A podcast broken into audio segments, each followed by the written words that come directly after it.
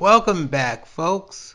Welcome back to my podcast, The Craziness That Lives Inside My Head.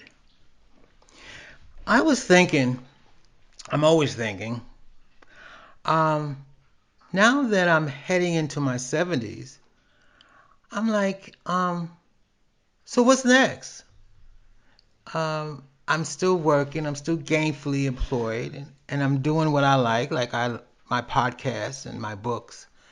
And I look over my life, and and you know, as they say, when you're young, you you you feel invincible when you're young. You don't think you don't think about death. Um, I haven't thought about death in a long, long time. Basically, after I got uh, sober, clean and dry. Before that, I used to always um, fear it. When I think about it, it's, it's unthinkable to even think about. I keep thinking as, the end, but all that passed, and I and I've been sober now. I guess a good over 30 years, and in the 30 years, it has not dawned on me. Um, the thought of dying. I know I'm going to die. We're all going to die. But it's the feeling is different. I don't I can't explain it. I don't fear it. Um, I'm not to I'm not to say that um, I'm not to be a daredevil because when you're young invincible, you don't think about things like that and you do and you do crazy stuff like I did. Surprising like um, I'm still alive today, all the crazy stuff that I did. Um, but now I, I'm heading to my 70s. Um, and now the thing that I think about is how do people perceive me? I have no idea. I know when I was young, um, I perceived old people as decrepit, uh, um, slow, living in the past. Um, I have a, I had a friend. I guess we're still friends. I just don't contact him anymore. Who was ten years, or who is, who who is ten years older than me. And one of the reasons why I stopped being his friend a good five years ago is because he's constantly in the past. Him and I hung out at the bars in the 70s. Um, and then he went his way, I went my way you know, I got like I said, I got clean and dry. He didn't. Uh, he you could say he ne- never was an alcoholic, drug addict anyway, but he still drinks a lot of beer to this day, because I know he still drink his beer, smoke his cigarettes. So anyway, um, I got tired of hearing about the past. I mean, it was okay. Do I want to go back to the 70s? Well, he was the type of person who wanted to go back to the 70s. And I said, I don't, I said, I doing more and getting more pleasure and joy in life than I did in the 70s. I think that was one of the reasons why I drank so much and drugged so much is is to take me into another world because the world I was living in, the space I was in, I, it was uncomfortable. I guess I didn't like didn't like being myself and didn't like what was happening around me. So now I'm heading to my 70s. Um, and I kind of believe it or not, I'm kind of excited about it. Um, I had a friend who said to me, he likes me because I reinvented myself. I'm always reinventing myself.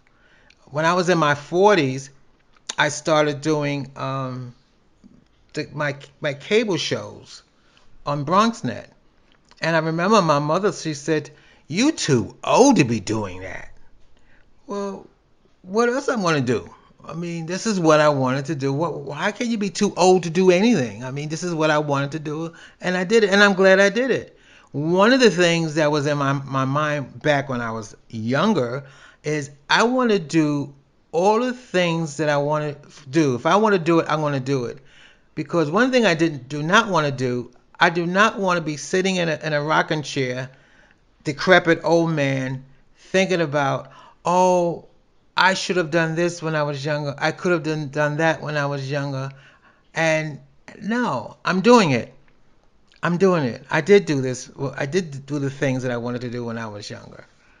So, but now, now the thing is, how do people perceive me? I can't. I don't know. I look in the mirror. I see. I see me. I know I look older. Sometimes I look in the mirror. I say, "Oh my God, you're old." But how do other people perceive me? I don't want to be, be perceived as as a decrepit old man who lives in the past and he can't keep up with society of today. Uh, I try my best. I think I'm doing a great job in being relevant. That's the word that I want to use for the day. Rel- rel- relevant. Because um, when you're not relevant, you're sitting at home in a rocking chair. You're looking at. I know a lot of. I know people do this. When I look at these um, these TV programs. There's always TV programs from the 60s and the 70s and and music from the 60s and the 70s and and that's all they want to talk about. Like my friend I started being friends with. Every time I call him, oh, remember this song? Yeah, I remember that song. Oh, remember we used to do this? Yeah, I remember we used to do this. I said, but I'm not doing that now. I'm not at the discos. I'm not drinking drugs. I'm not. I'm not taking drugs, and I'm not drinking uh, alcohol, and I'm not twirling around um, the dance floor. No, I couldn't do that now anyway. I'm too old. But the thing is, now that I'm heading into my 70s, which believe it or not, I'm kind of excited about it. But when I head into my 70s, is these are the things I want to do. I got this podcast. I'm talking to you, but this is what I want to do. Now, whether people like it or not, my my topics may be very boring, which I don't know. Interesting enough, when I was um, when I first started doing my, um, this is back in the 80s when I first started producing my own stage plays because I couldn't find backers to back back me to do my stage plays because a lot of people, um, it was gay. You know, it was you know I had somebody says to me, well, well, do you have to write gay stuff? Why don't you write? He goes, you're a good writer. Why don't you write something that people would like?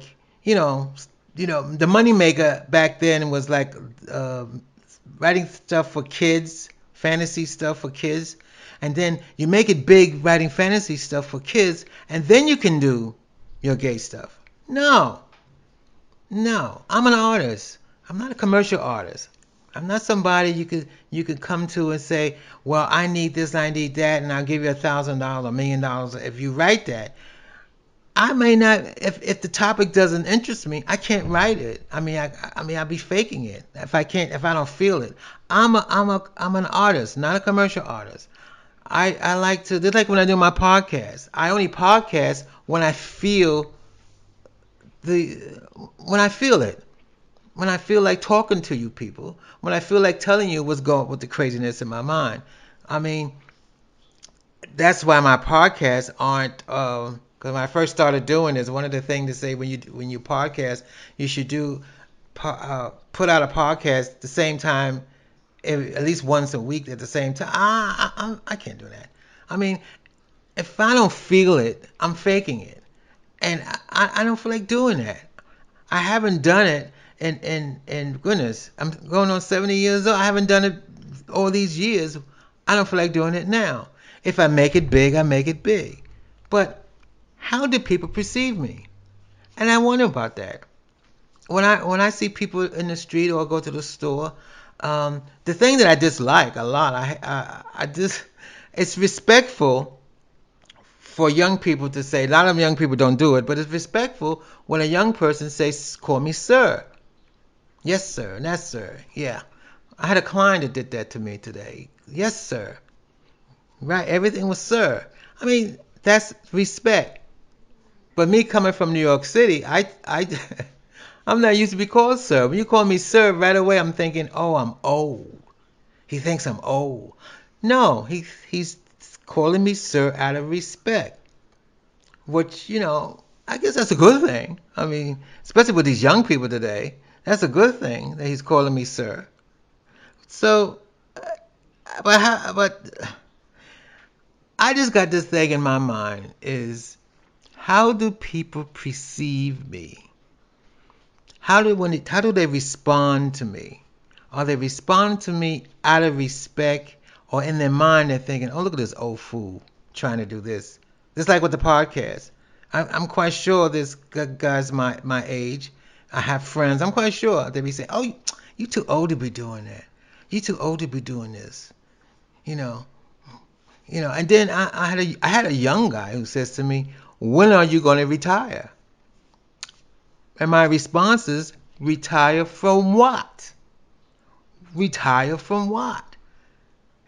If I'm if I if this is what I like to do, I mean I mean I don't want to be sitting at home watching TV and talking to people at my age about the 70s.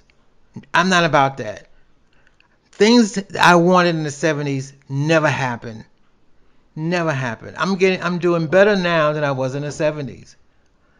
I'm enjoying my life, believe it or not, better now than I was in the 70s. That was one of the reasons why I drank so much and I drugged so much. Because what I wanted, I couldn't get what I want.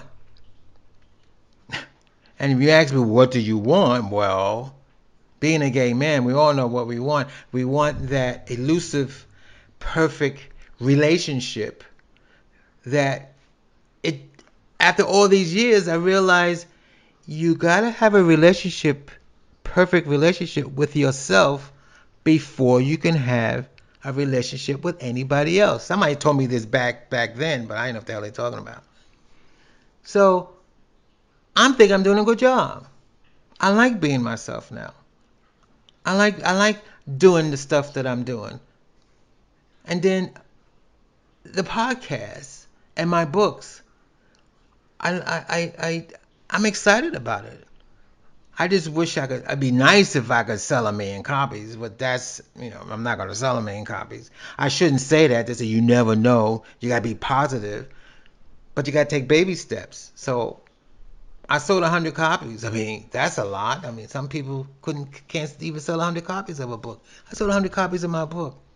No, I didn't sell a thousand. I didn't sell a million. But those are baby steps baby steps. And as for the perception, I don't know. Sometimes, like my clients who are either younger than me, not by much, maybe five years younger than me, and sometimes we get into these conversations about life and stuff, and then um, I would say stuff, I would mention something about that happened back then, and, and they say, Oh, you know that? How old are you? And I'm like, I sit in my head, I'm saying, well, it must be kidding. They gotta know I'm old. But then I've had people say to me, I don't look my age. I don't look, you, don't look your age. Well, what age do I look? And then it shocked me when they say, well, you, you look like late 50s, early 60s. I said, oh, well, thank you very much. Especially when, when I have a, some clients that would say, well, how, how old are you? And I said, well, how old do I look? And then when they tell me that, 50s or in my late 50s, early 60s, and I go, well, thank you very much. And then they go, well, how old are you? And I'd be like, I'm old enough to be your great great grandfather. Anyway, I'm not a good, I'm not, I don't like having a long, long podcast. And basically, what the podcast, this podcast was about is how do people perceive me? How do people perceive me? It's interesting. I would like, in, in my mind, I would like to go into the people's heads and see how they perceive me. And then I said, if I find out, what would I do different? I don't know. I'm thinking, right now, I'm thinking, well, maybe I should dye my hair. I don't want to dye it black. I never had black hair. I had dark brown hair. I don't want to dye it dark brown. I think I want to. I want to bleach it gray. I want the gray hair. I feel if I'm gonna be old, I might as well be old all over, right? And I know I have a friend who, well, he was gray in his 40s. He looked fantastic when he with his gray hair, all gray. I'm thinking about that. I'm thinking about that. I don't know. How do you guys perceive?